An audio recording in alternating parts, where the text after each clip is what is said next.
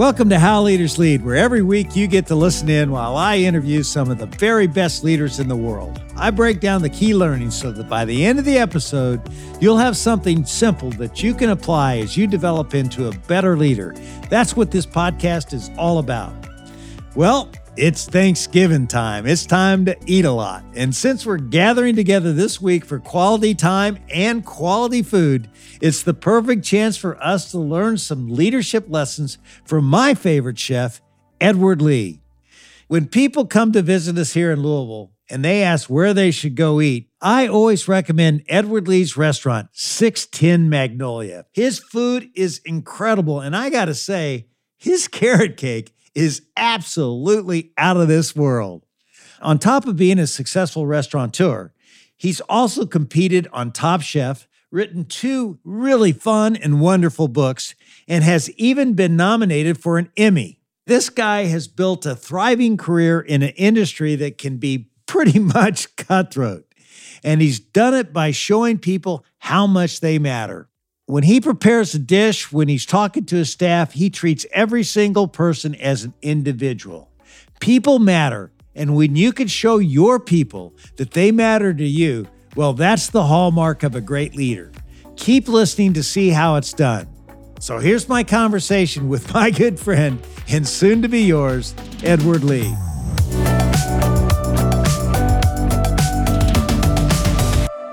You know, Edward, I always like to go back to the beginning. You know, tell us about your upbringing. So, my parents came over to America in 1971 from South Korea. You know, they did something interesting. Eh, back then, all the Koreans were moving to a neighborhood in Queens called Flushing. It was sort of the Korean neighborhood. And they decided that they weren't going to do that we were going to move to Canarsie, Brooklyn, which was uh, back then the pits. But but they really wanted me to be American. Like it was it was their dream. They really wanted me to sort of see the world and, and be with different cultural groups and sort of embrace being in America. So we moved to a really strange neighborhood and, and it was all full of all kinds of immigrants, like Jewish people and Polish and Italians and, and Jamaicans and Indians. And it was a rough neighborhood, but it was also a really interesting upbringing. And, you know, looking back on it now, a lot of my sort of culinary roots came from this this weird sort of immigrant enclave, living in this working class immigrant neighborhood where I was exposed to so many different people at a young age. When was your first restaurant job and what did you learn from it? So this is an interesting story, and I don't know if I've ever told this in public. My first restaurant job was at uh, Trump Tower in New York City. I was 15 and I wanted nothing more than to work at a fancy restaurant. And back then in New York City, I mean, you know, there were restaurants and there, and there was Trump Tower. And so I go to this place. There was a little restaurant called Terrace Five, and it was on the fifth floor. So I go to this place and I apply for a job. And the manager loved me, but then he looked at my application and he said, Oh, you're only 15. I can't hire you. And I said, Okay. So I go home, and that Friday, I get a call at like 4 p.m and it's the manager. And you know, back then we didn't have cell phones, so it was uh, like in my house or my apartment. And uh, he said, "Listen, the busboy that we hired didn't show up. If you can be here in a half an hour, I will, you know, scratch out your age, and you got the job." So I ran over there, uh, literally, and and I got the job. And that was my first job was uh, being a busboy at a little restaurant in Trump Tower, and I did it for about four months. Did you learn then that you liked the restaurant business? Uh, you, you, obviously weren't doing the food at that point. For a 15 year old kid to be working in a restaurant, and it was a fancy restaurant, and, and there were high end clients, and you know the waiters were all buttoned up, and I absolutely loved every minute of it. I was just surrounded by people much older than me, much cooler than me. And on the second day of my job, Michelle Pfeiffer came in for lunch she ordered a cappuccino, and the manager ordered me to go make a cappuccino, which I'd never done before. So I think I actually burned my thumb spilling the hot milk. I made a cappuccino, I delivered it to the table, and she looked up at me and smiled and said, Thank you. And and I remember turning around and going, This is the coolest job in the world. I can see why. I can see that's a good story. Yeah. Do you have another story uh, from your childhood that shaped you as a person and eventually as a chef? So, um, you know, we we were very uh, uh, humble. You know, I came from humble upbringings, and both my parents worked. They both worked full time jobs, mostly in the garment business. And so I didn't see my parents very much. I mean, they pretty much left before dawn and they came home, you know, about 10 p.m. every night. So I spent a lot of time with my grandmother. She was a widow and she basically spent most of her days cooking and and you know, just doing sort of domestic work. And I was always fascinated by the things she did in the kitchen. You know, I, I didn't know, but she would make tea from scratch. She would make miso from scratch. She would make all these sauces. She would like ferment kimchi and marinate crabs and do all these things with, you know, a very small budget, going to the local, like, you know, ethnic market and just make all these things. And I remember being fascinated and, and I remember trying to spend time with her in the kitchen. You know, when you come from a traditional Korean household, you know, cooking is considered women's work and I was the only son. So I was supposed to do other things. And I remember her, she would always kick me out of the kitchen and tell me to go outside and play sports or do whatever. But she was like, You don't belong in the kitchen. And I remember it was the first time that I had to fight my way in the kitchen. And I told, I don't remember how old I was. And I told my grandmother, I said, I live here too. and you can't like kick me out of the kitchen. And so she finally relented and she would let me just hang out with her and do things and give me little jobs to do but she would never explain it to me. She just would silently like cook and she would let me hang out and watch her but she would never explain what she was doing. So i kind of had to figure out on my own what it was and i wasn't cooking back then but i truly truly believe like that was the beginning of my fascination with the kitchen you obviously at that young age you had a real strong courage of conviction and independence. How do you think that's really served you in your career? A follow-up story to that is when i finally turned 18 and i told my parents most notably my dad that i was going to be a chef. See they were not happy about it to the point where like my father didn't talk to me for many years because he was just so upset. In his words you know he didn't bring me to this country to be a servant and so to me, that conviction to to be able to sort of fight my way in the kitchen, to be able to sort of convince my parents against, you know, very, very daunting expectations, to say, you know what, I truly, truly belong here and I want to be here and I'm going to make a success out of myself. It's always been in the bottom of my heart the thing that drives me the most because when hardships happen, when times get tough, when it's very stressful, um, I always kind of think back on those early days when I had to convince my own parents that I was going to do this. Nothing is harder than that. Nothing is harder than looking into the eyes of your parents, seeing disappointment, and saying, "Don't worry, I'm going to prove you wrong." And so, when I think when you have that in your gut, you can sort of accomplish anything. You know, what advice do you give people on on how to how to really know what's in their heart, let alone follow it? To me, it's about true passion. When I spend, even today, if I spend 12, 14 hours in a kitchen, it doesn't feel like work. It doesn't feel like hardship. You know, in my younger days, anyway, when I was cooking all the time, you know, I missed lots of friends' outings. I missed anniversaries. I missed birthday parties. I missed, you know, New Year's Eve celebrations. And I never felt like I was missing out on anything. And I think when you find something that truly moves you and truly makes the time pass without any kind of regrets. That's it. You're like Warren Buffett in the sense that he says he tap dances to work. It sounds like you tap dance to work all the time. I still wake up every morning. I can't wait to get to work. Now, did you go on to college or? I did. I, I knew very early on that I wanted to do this, but I went to college really to make my parents happy because that was the deal we made. You know, they said, you're first generation immigrant, you're to graduate from an American college. So I went to uh, NYU, which was interesting because I said, listen, I, knew that I didn't need a college degree to do what I wanted to do because I wanted to cook. So I decided that if I'm to be here anyway, I'm just to actually major in what I like to do. And I love to read. So I just became a lit major, which they weren't happy with again. But I said, you know, I'm, I'm doing this for you guys. I'm going to be a lit major. I'm going to read some great books. And As soon as I graduate college, I'm going to get a job in a restaurant. so, um, but interestingly enough, I actually really appreciate. It. I had a great education. I really enjoyed my college days, and I, I think being a lit major for four years has served me well in many other ways.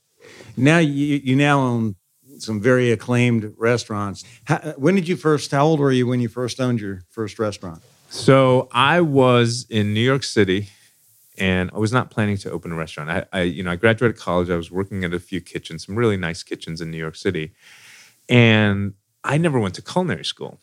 So I had this harebrained idea, which was completely the opposite of what normal people do. I said, "What if I opened up a little joint, not a restaurant, but like a little sort of barbecue joint, and I would make money." and then I would use that money to enroll in culinary school, which is not what you do. You go to culinary school first, then you open a restaurant. So I was walking through Chinatown in uh, Manhattan, and I just came upon this sign, and it said "for rent, call owner." And, and it wasn't a, it wasn't a real estate sign. It was just like a little handwritten sign that said "for rent, call owner." And I don't know why, but I just, you know, I called them and turned out the lease was great. It was an old Chinese restaurant that had gone out of business, and he the rent was so cheap. And I don't know why, but I said, "Sure, I'll do it." I had no money, and I took out credit card debt, and I got a little bit of a SBA loan, and I borrowed money from friends and neighbors and anyone I could ask. And a good friend of mine was a, a carpenter, and he helped me build it all. And um, I was 25. I opened my first restaurant for less than $180,000 in downtown New York City, which is unheard of. People, I tell that story and people don't believe me. And it became really, really successful. And we got a review on the front page of the New York Times within six months. What was your concept? You said you wanted to have a joint, but what kind of it food was, did you sell? It was kind of like a weird fusion Korean barbecue joint, but that served like good drinks, you know, a little bit of American food, a little bit of Korean food all small bites. And I and I really did not know what I was doing at all. But I'm thankful I did that. I, I cut my teeth in the business doing that. And I realized that maybe I didn't know everything about food, but I sure well learned how to do plumbing. Mm-hmm. I learned how to, you know, lead a team of 30 people. I learned how to fix light bulbs and fix bathrooms and, and paint walls and anything that ne- I had no money. So anything that needed to be done, I just did it. And, so you learned the business from the ground up. I basically. learned everything from going to the flower market on Sundays at 4 p.m. because that was when they were throwing away all their flowers and you can get them for next to nothing, to going to Chinatown and haggling on, on the fish, things that they don't teach in cooking school. And so you know, five years into that, when I actually did make the money, I, I realized I didn't need to go to cooking school because I'd sort of put my own self through cooking school with this little restaurant. So I look back at those days pretty fondly. So now you're in the restaurant business for real. And, you know, what do you find is the most challenging aspect of leading your restaurant business? You're only as good as the people that you hire. And there's no way that I can excel and there's no way that I can progress and expand without having all the people on my team believe in what we do. And it's hard. My head chefs, my managers, they all believe in it. You know, sometimes the young student that's a waitress just wants a job. You know, this is not her career. She just wants to come in and make some money and fund whatever else she's doing in life. And that's fine too. We rely on those people. Um, but they don't always believe in the dream the way I do. They don't always understand the struggles that I've gone through and, and, and, the passion that I have.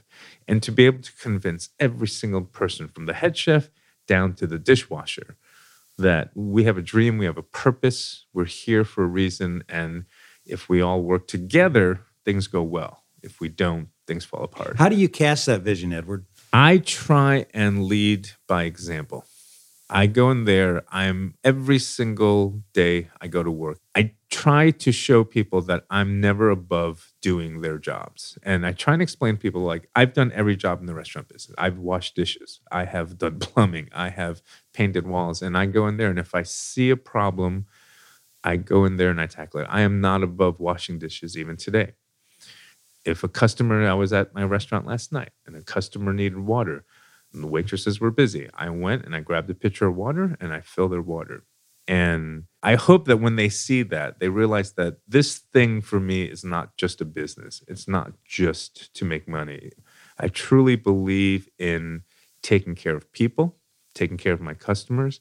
I want every single person to feel like they're coming into my home, and they are. And I think when people see that about me, when they truly believe that I care, I care about my restaurant family is a true family for me. I have my other family, but they are also a true family. And, and it, it is gets more and more difficult as we expand and as we eh, with each restaurant we add on, you know, we add another 70, 80 people to a staff. What are the soft skills you have to develop to be a really good leader in your mind? I think it's being able to, and as impossible as it is, is to look at every single person individually. You know, we have policies, we have lists of, of things that we have to do, but it's to look at every single person as a human being and as an individual and not just a worker. And I think once people feel like they're just a number or just a worker or just a product, they lose the passion. I try and get into people's lives. I try and sort of learn something about them personally. I try and ask them something about their kid, about what they did on Sunday when on their day off. And, and I try and really help them, you know, in a way. And I try and sort of understand that we spend a lot of time together in the restaurants. These people work six days a week and they give a lot to my group.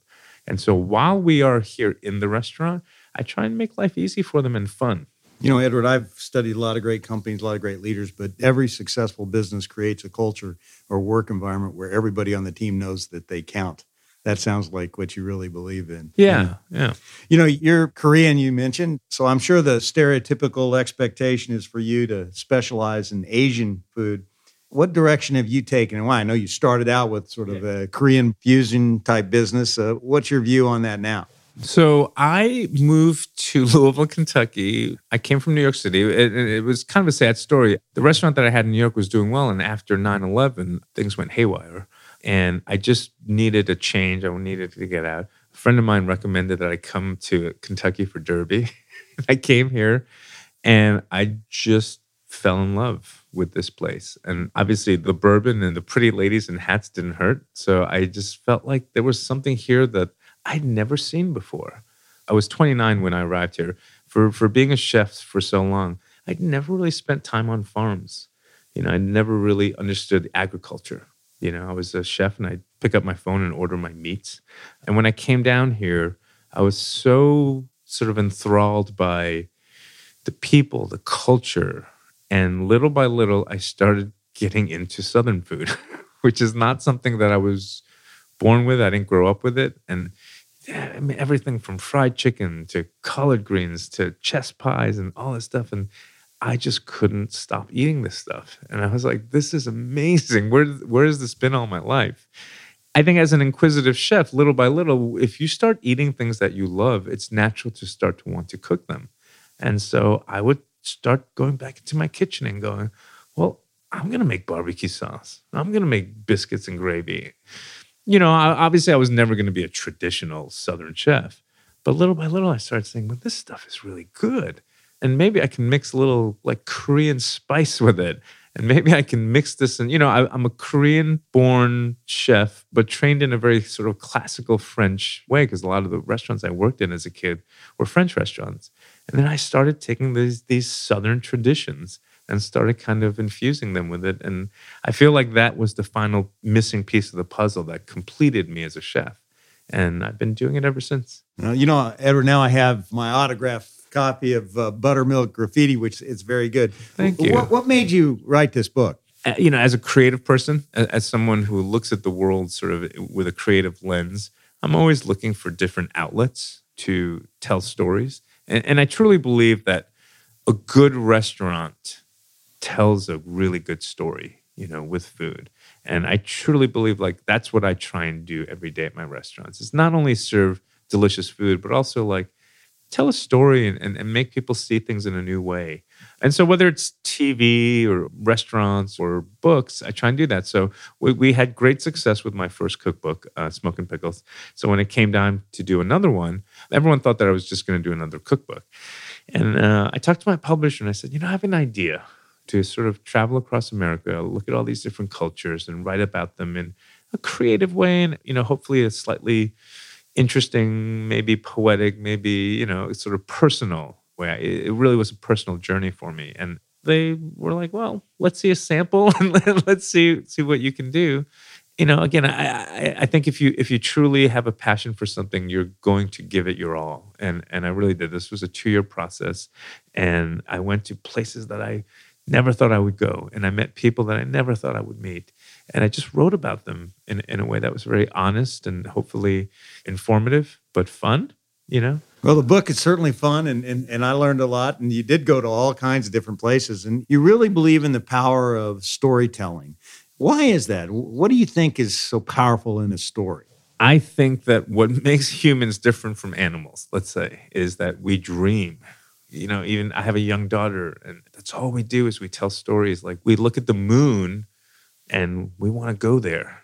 You know, we see an ocean and we want to cross it. Like we need stories, we need narratives, we need adventures. That's what makes us human. And you know, I can get lost in a book and, you know, 10 hours goes by and I've just traveled to exotic places all because of a book and words that I'm reading. And and I think that that gets the juices flowing in our head. And that's what makes us feel alive. What story do you love to tell the most or do you enjoy most in the book that you wrote? You know, I really, it was actually the first chapter that I wrote. It's not the first chapter in the book, but it was the first chapter that I wrote. And it's about this little mill town called Lowell, Massachusetts.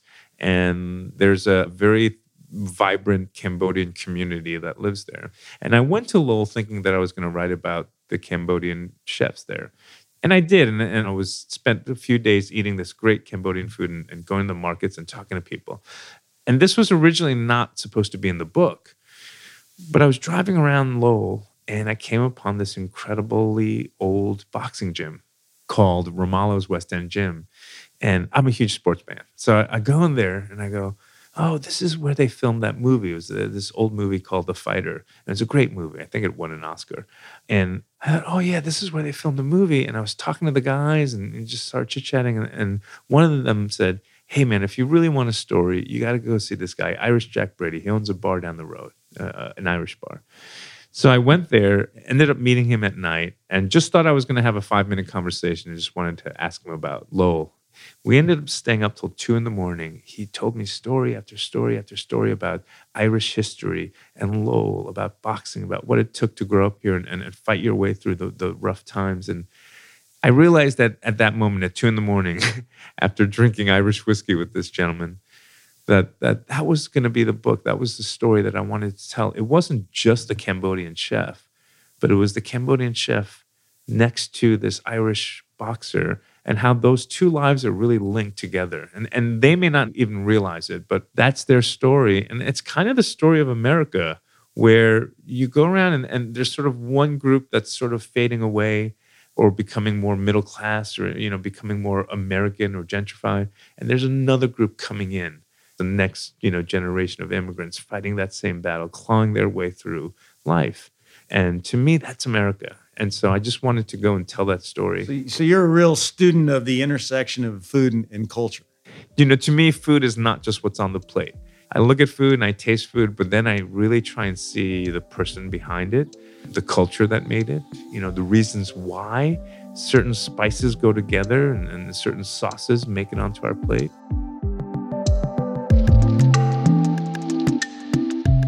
I wrote my latest book, Take Charge of You How Self Coaching Can Transform Your Life and Career, because I really believe that your life is just too important to delegate to someone else. That's why I'm so passionate about self coaching. If you're new to this concept, I put together a free self coaching guide that will walk you through the key principles of how to become a great self coach to really find fulfillment in your life and career. You can get it at takechargeofyou.com slash guide.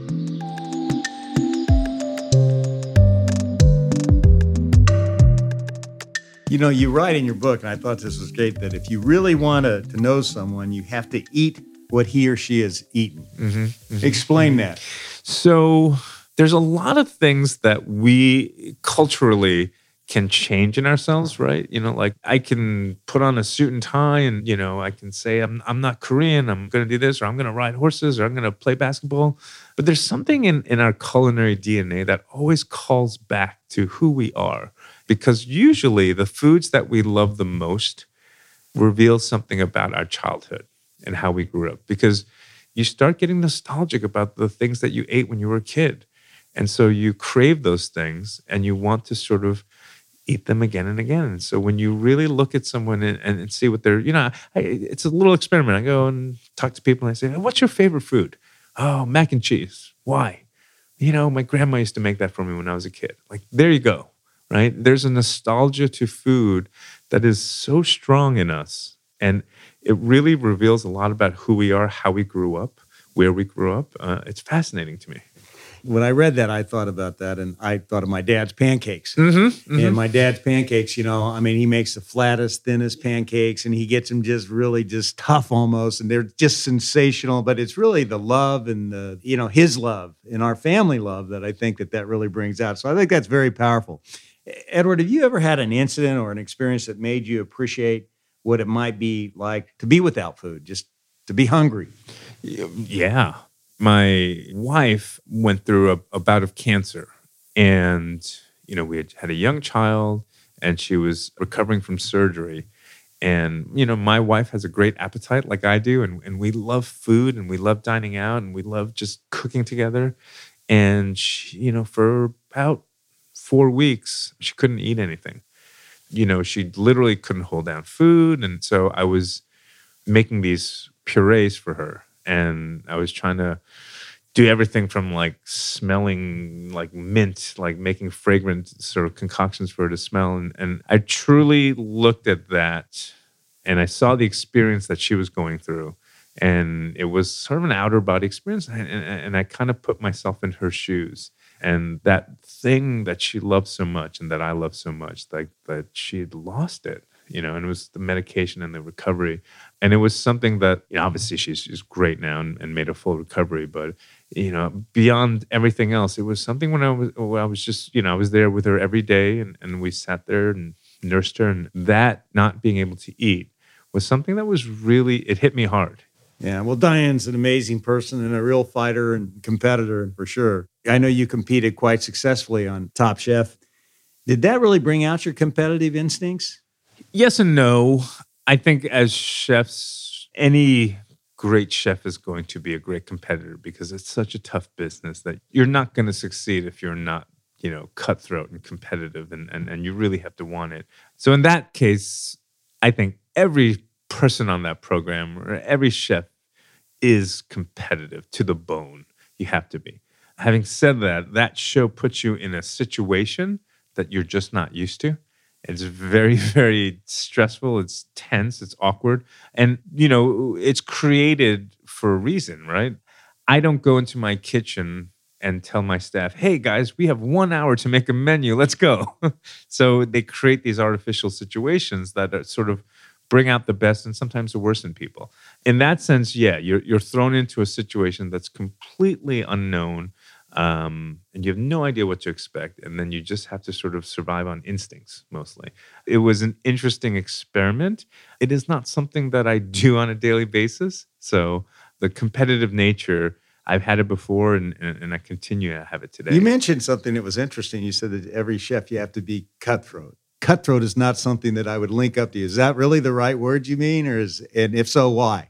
You know I, I most people who know me like when they meet me the first time, they always have the same reaction. They say, "You're a nice guy, and you're really laid back." And I'm like, "Yeah, you know, I am." And you know, they get a job, and the first night that they see me in the kitchen, they are taken aback because there is a switch in me. The apron goes on, and the clock hits six o'clock, and the doors are open. I'm a very different person, and and it's something that not everyone gets to see I am not afraid to say that I want to be the best. I want my restaurant to be the best. And I want people to come to my restaurant over your restaurant and I'll do just about anything to make that happen. and and if that's cutthroat, that's cutthroat. But you know, I mean, obviously, you know, it's it's friendly competition, but also it's like it's serious business. Like we want to be the best. There's nothing else. And so in that sense, yeah, it's very cutthroat. I mean, and it's so competitive. There's so many restaurants. As a customer, you can go anywhere. And to sort of convince someone to come to your restaurant over that next one, you can't just sort of wait and hope that they come. You have to do things to make sure that they do. Well, you were obviously very good at television, and you uh, actually earned an Emmy nomination as the host chef of the third season of The Mind of the Chef. What's in the mind of the chef? A lot. it's, a, it's a lot.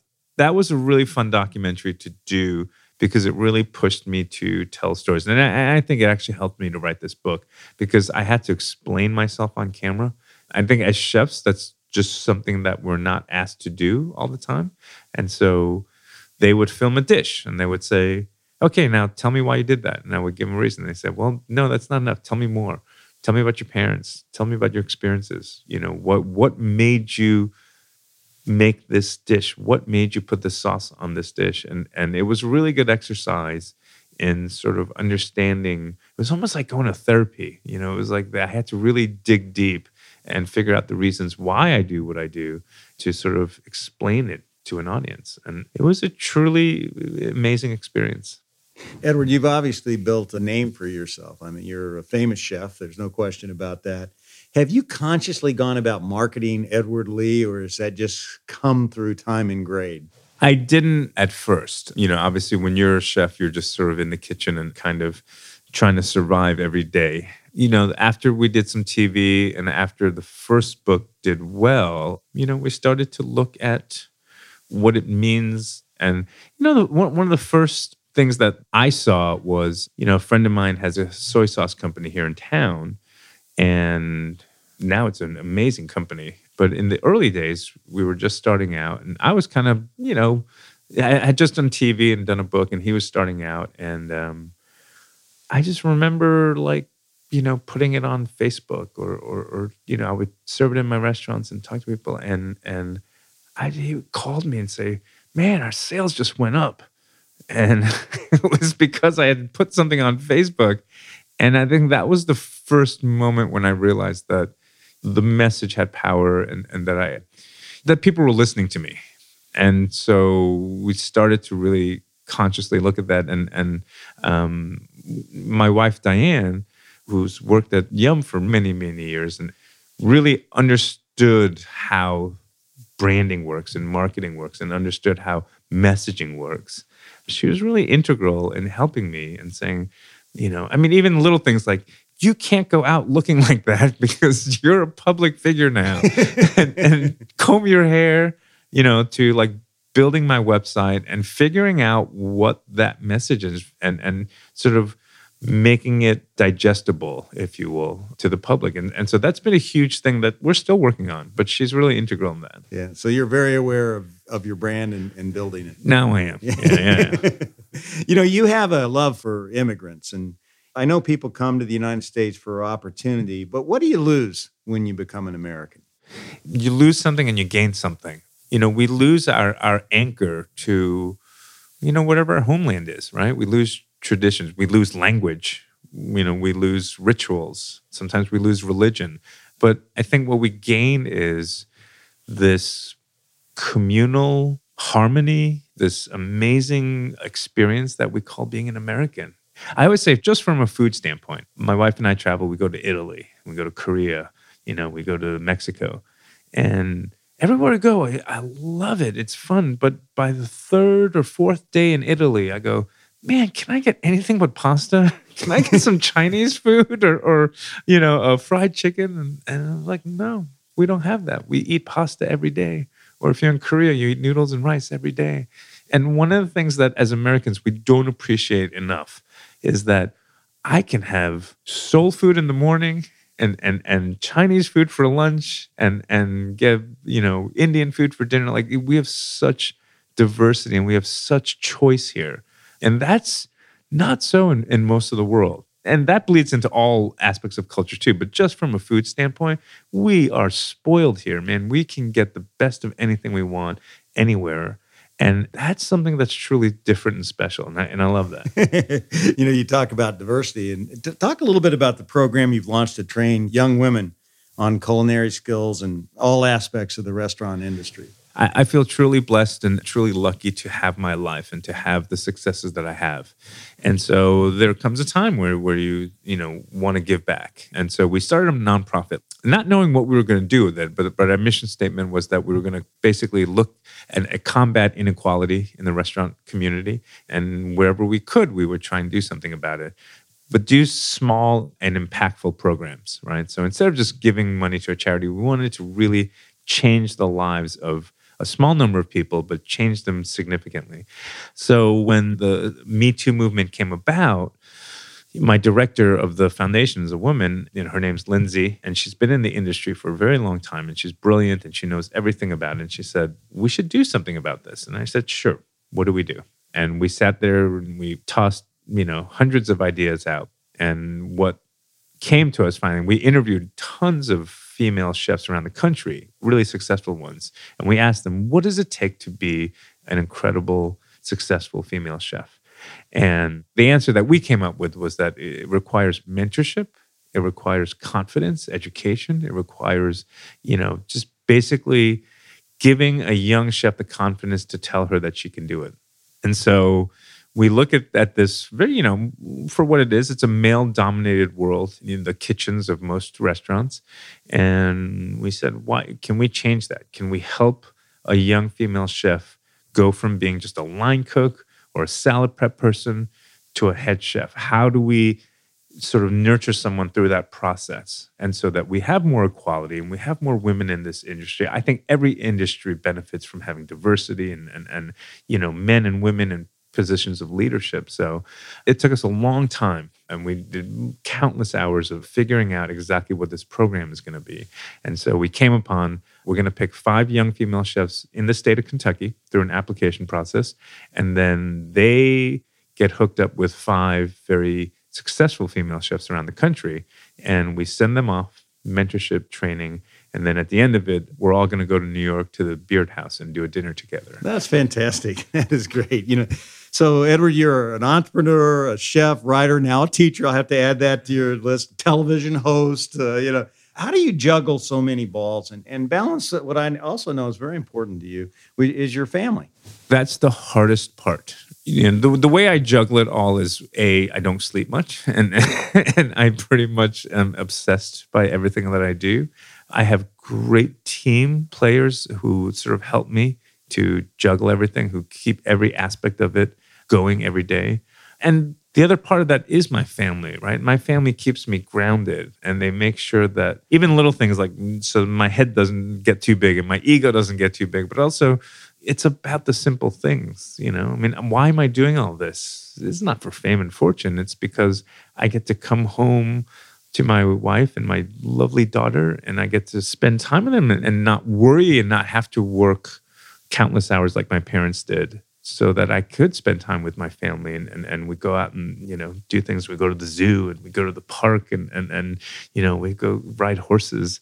Um, like to me, that's true happiness. And so all of this is really to make sure that the core of my life, which is my family, um, is taken care of. And so that balancing act, though it's challenging from a time standpoint, from an emotional standpoint, it's very easy. I do all this so that my family is that we're happy and they balance it all out. What three bits of advice would you give aspiring leaders? I would say every day i want to learn something new and every day i want to teach something to someone. And it doesn't actually happen every single day but i truly believe like that's how you keep growing. And people also want to be around you you know, if you're only hoarding information and not giving it out, then uh, there's no incentive for people to sort of stick with you. And I'm very transparent and selfless when it comes to the things that I learn. And I truly believe that sharing is the like, if I go somewhere exotic, when I come back to Kentucky, I'm always like trying to buy something, a new sauce or some some candy bar, and I and I come back and I try and like give it to my staff and say, "Man, I went to this cool place." And but I truly do like if I eat something amazing, I'm always like, man, how do I transport this dish back to my kitchen and have everyone taste it. It's impossible, but I truly believe that. And so what I do, whether it's taking pictures or writing notes and telling people about it, um, and I and I try and share as much as possible so that the people around me also feel it and they have success as well. We'll be back with the rest of my conversation with Chef Edward Lee in just a moment. You know, Edward's right on the money when he says you're only as good as the people around you. And nobody knows that better than Steve Kerr, the coach of the Golden State Warriors. In our episode of How Leaders Lead, Steve shares exactly how we can unlock the power of teams. You know, I inherited this Warriors team that was already really good. They had Steph Curry, Klay Thompson, and some amazing vets. I could see we had the talent, but I wanted to connect with the bench because I had been there. And so my first year, I came up with this idea that our team mantra could be strength in numbers. And it was something that I talked about from day one. We had so much talent, we had so much depth that we were going to overwhelm teams. And it really became part of our persona.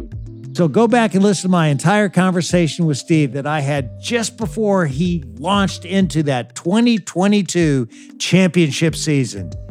Episode 62, here on How Leaders Lead.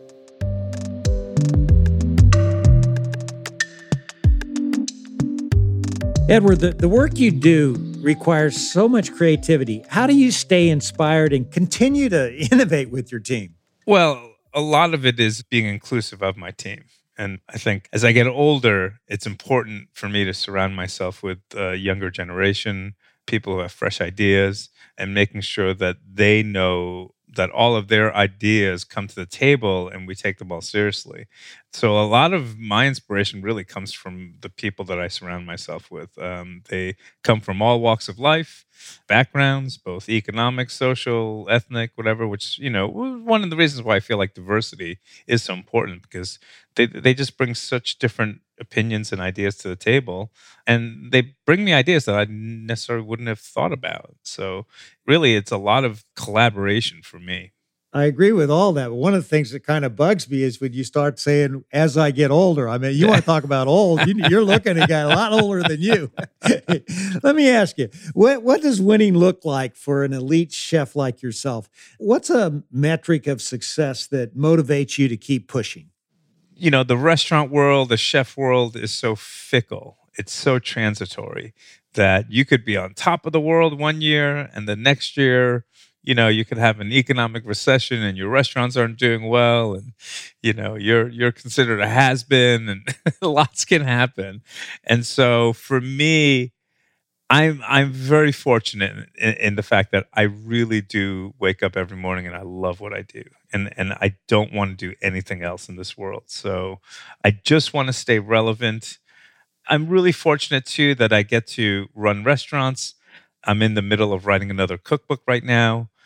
I get to do TV. I'm, I'm launching a, a video podcast on YouTube. So I have all these different interests that keep me busy and just keep the wheels running in my head. I never have a boring day, but I also never have a predictable day. Like every morning I wake up and I have a certain set of things to do on my to do list, but I have so many different things going on hitting me from all different angles that um, my day can easily derail and i'm ending up uh, you know doing flower arrangements at my restaurant which can annoy some people i guess because it's not what i was supposed to do today but i love it because i kind of thrive off the unpredictability that sort of run and go nature of the restaurant business. It always brings me joy. It always brings me some sort of uh, a new spin on something and i'm always learning I never know everything about the restaurant business. So to me, to be in a position where I don't necessarily have to be at the same job every day, I can sort of pick and choose where my day goes. But at the same time, I'm always playing defense a little bit because I know something's going to come up, and, and I get to I use those opportunities to learn to learn about every aspect of this business. You know, I know that for all of us, we have our ups and downs, our wins and losses in both life and business. Would you share a story about a time when things didn't go as planned and what you learned from it? That's pretty much uh, every day of my life doesn't go as planned. but, you know, recently we lost a couple of restaurants during COVID. and you know we had to shutter both businesses and and really it wasn't uh, because the businesses were doing bad there were other outside forces in covid and buildings shutting down they were very sad moments uh, sad for me sad for my staff sad for all the work that we put into it and we didn't really get to have a final goodbye or a send off and so those are things that i look at as challenges but also to me it allowed me to free up my time to pivot and do other things. And all of a sudden, I found myself instead of running six restaurants, only running you know three restaurants, and I had extra time on my hands and and sort of refocused it into my nonprofit and refocused a lot of that energy, and I found this incredible new passion that I didn't have before that I maybe existed in me, but I didn't recognize it or, or didn't know about it, which was helping people, you know, finding ways and solutions um, to help people that are hurting in the restaurant business. Um, and I can honestly say, you know, the nonprofit work that I committed to doing during COVID is now something that that I will commit to for the rest of my career. But it took sort of losing three restaurants in order for me to have the time to commit myself to this other thing that now is something I wake up every day and I think about and, and, and I try to do better at it. So, you know, it's, it's a lot of times it's just finding the opportunities that are all around you. And, you know, when things don't go your way, just channel your energy into something else. I love how you pivot and you've done such a great job, you know, helping restaurants that are not as fortunate as you and also you know, bringing women into the workforce as chefs. And, and I really congratulate you on all those efforts. What's been one of your best days as a chef? Tell us a story you'll never forget. I had something recently that happened. We did a charity dinner at my restaurant, and we invited two groups of people that were having some friction with each other. We invited some members of the LMPD, uh, Louisville Metro Police Department, and we invited some members of the Black community. And we had this dinner and the whole point of the dinner was to create unity um, and and for people to get along with each other and to and to see each other as people um, not as combatants not as political you know motivations but just as people. I cooked a barbecue dinner for them and, and we didn't know what was going to come of it. And I, it was really important that i brought my daughter and my wife with me. And i wanted to show both the audience and my family that what I do for a living, food, oftentimes is fun, entertaining, it's luxurious, it's a really beautiful escape. But sometimes food and restaurants and chefs can have a bigger meaning and a bigger impact um, and can affect society in ways that we don't often think of chefs doing. By the end of the dinner, everyone was hugging each other, everyone was passing up business cards. We all took pictures and we all vowed to continue this mission of unity of getting together, of, of communication, of trying to understand each other despite our political beliefs. And to me, that was such an important thing. You know, my daughter was sitting right there and seeing it, and she's nine years old.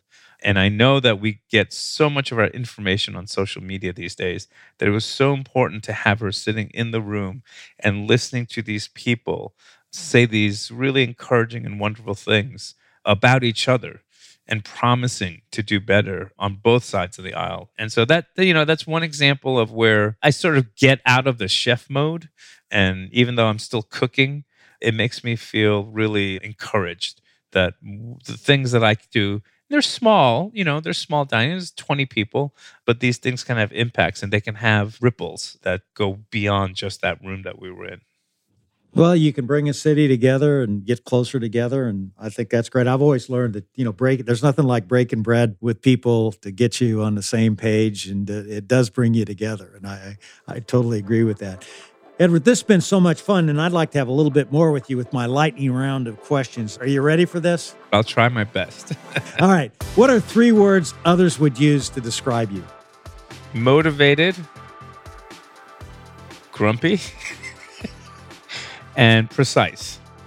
okay. If you could be someone besides yourself for a day, who would it be and why? I would be an NBA point guard, something like a James Harden, if I could be anyone for a day. I would love to just, you know, bring a ball down a court and, and listen to 20,000 fans like cheering me on. What's your biggest pet peeve? People cutting lines, you know, for some reason, you know, like at the airport when someone tries to cut a line, like that just it just gets under my skin. you only get to eat one genre of food for the rest of your life. What would it be? Uh, that's easy. Noodles, spicy noodles. So this might be easy too. What's your favorite meal at your favorite restaurant? Oh boy, no, that's a difficult one. I, I don't really have a favorite meal because I, I really just love everything. But um, if I were pushed for an answer, there's a Peking duck, which is like one of my favorite things, and, and this place in Chinatown called New York Peking Duck House. It's fantastic. What's a food you really enjoy that doesn't get the credit it deserves?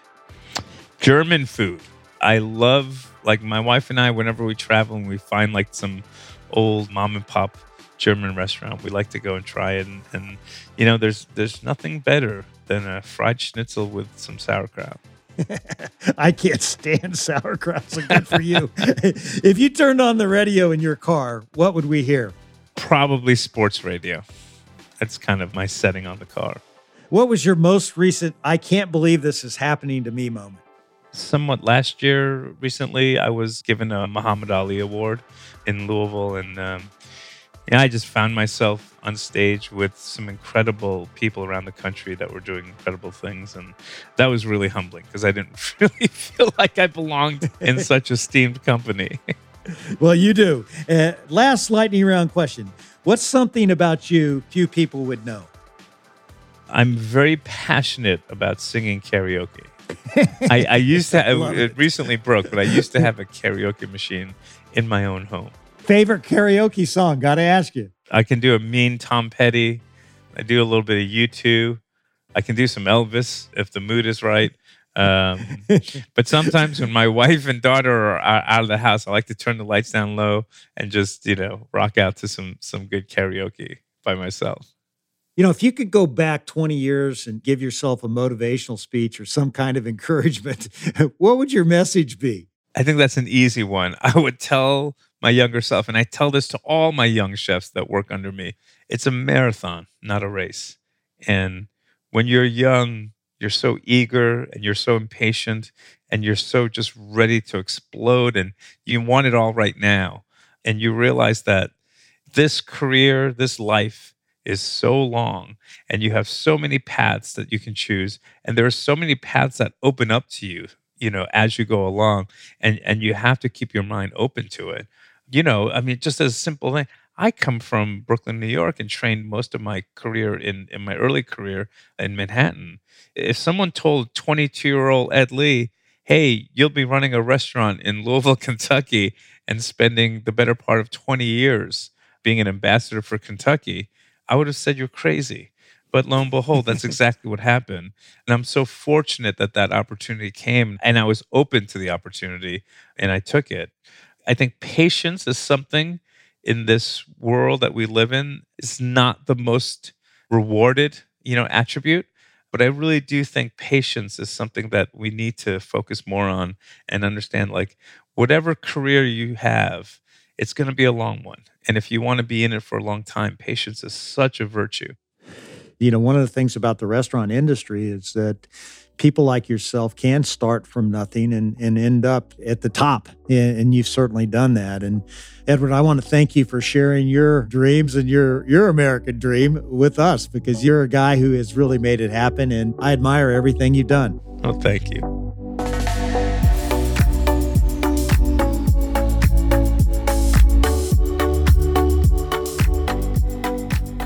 Well, you can see for yourself, Edward is such a passionate and driven guy. He's also incredibly kind and attuned to people. It's a wonderful combination, and I know it's a huge reason why he's been so incredibly successful. He reminds us of just how important it is, no matter how driven we are, to make sure we always honor the people around us as people, as individuals. This week, think of someone on your team who doesn't always get the credit they deserve. Write them a note and tell them exactly why they matter to you and what specific strengths they have that you admire. It's a simple gesture, but it's going to mean the world for that person to know that you appreciate them, not just as a worker, but as an individual. So, do you want to know how leaders lead? What we learned today is that great leaders show others that they matter. And you know what? Great leaders are thankful for the people they have the privilege of leading, and I want you to have a happy Thanksgiving. Coming up next on How Leaders Lead is David Gibbs, CEO of Yum Brands. Anything that is presented to you as being bad, I immediately try to figure out okay, how can this actually be good? I just put my mindset in okay, what good can come out of this and how do we capitalize on it? Because it's the only thing that we could control. So be sure to come back again next week to hear our entire conversation. Thanks again for tuning in to another episode of How Leaders Lead, where every Thursday you get to listen in while I interview some of the very best leaders in the world. I make it a point to give you something simple on each episode that you can apply to your business so that you will become the best leader you can be.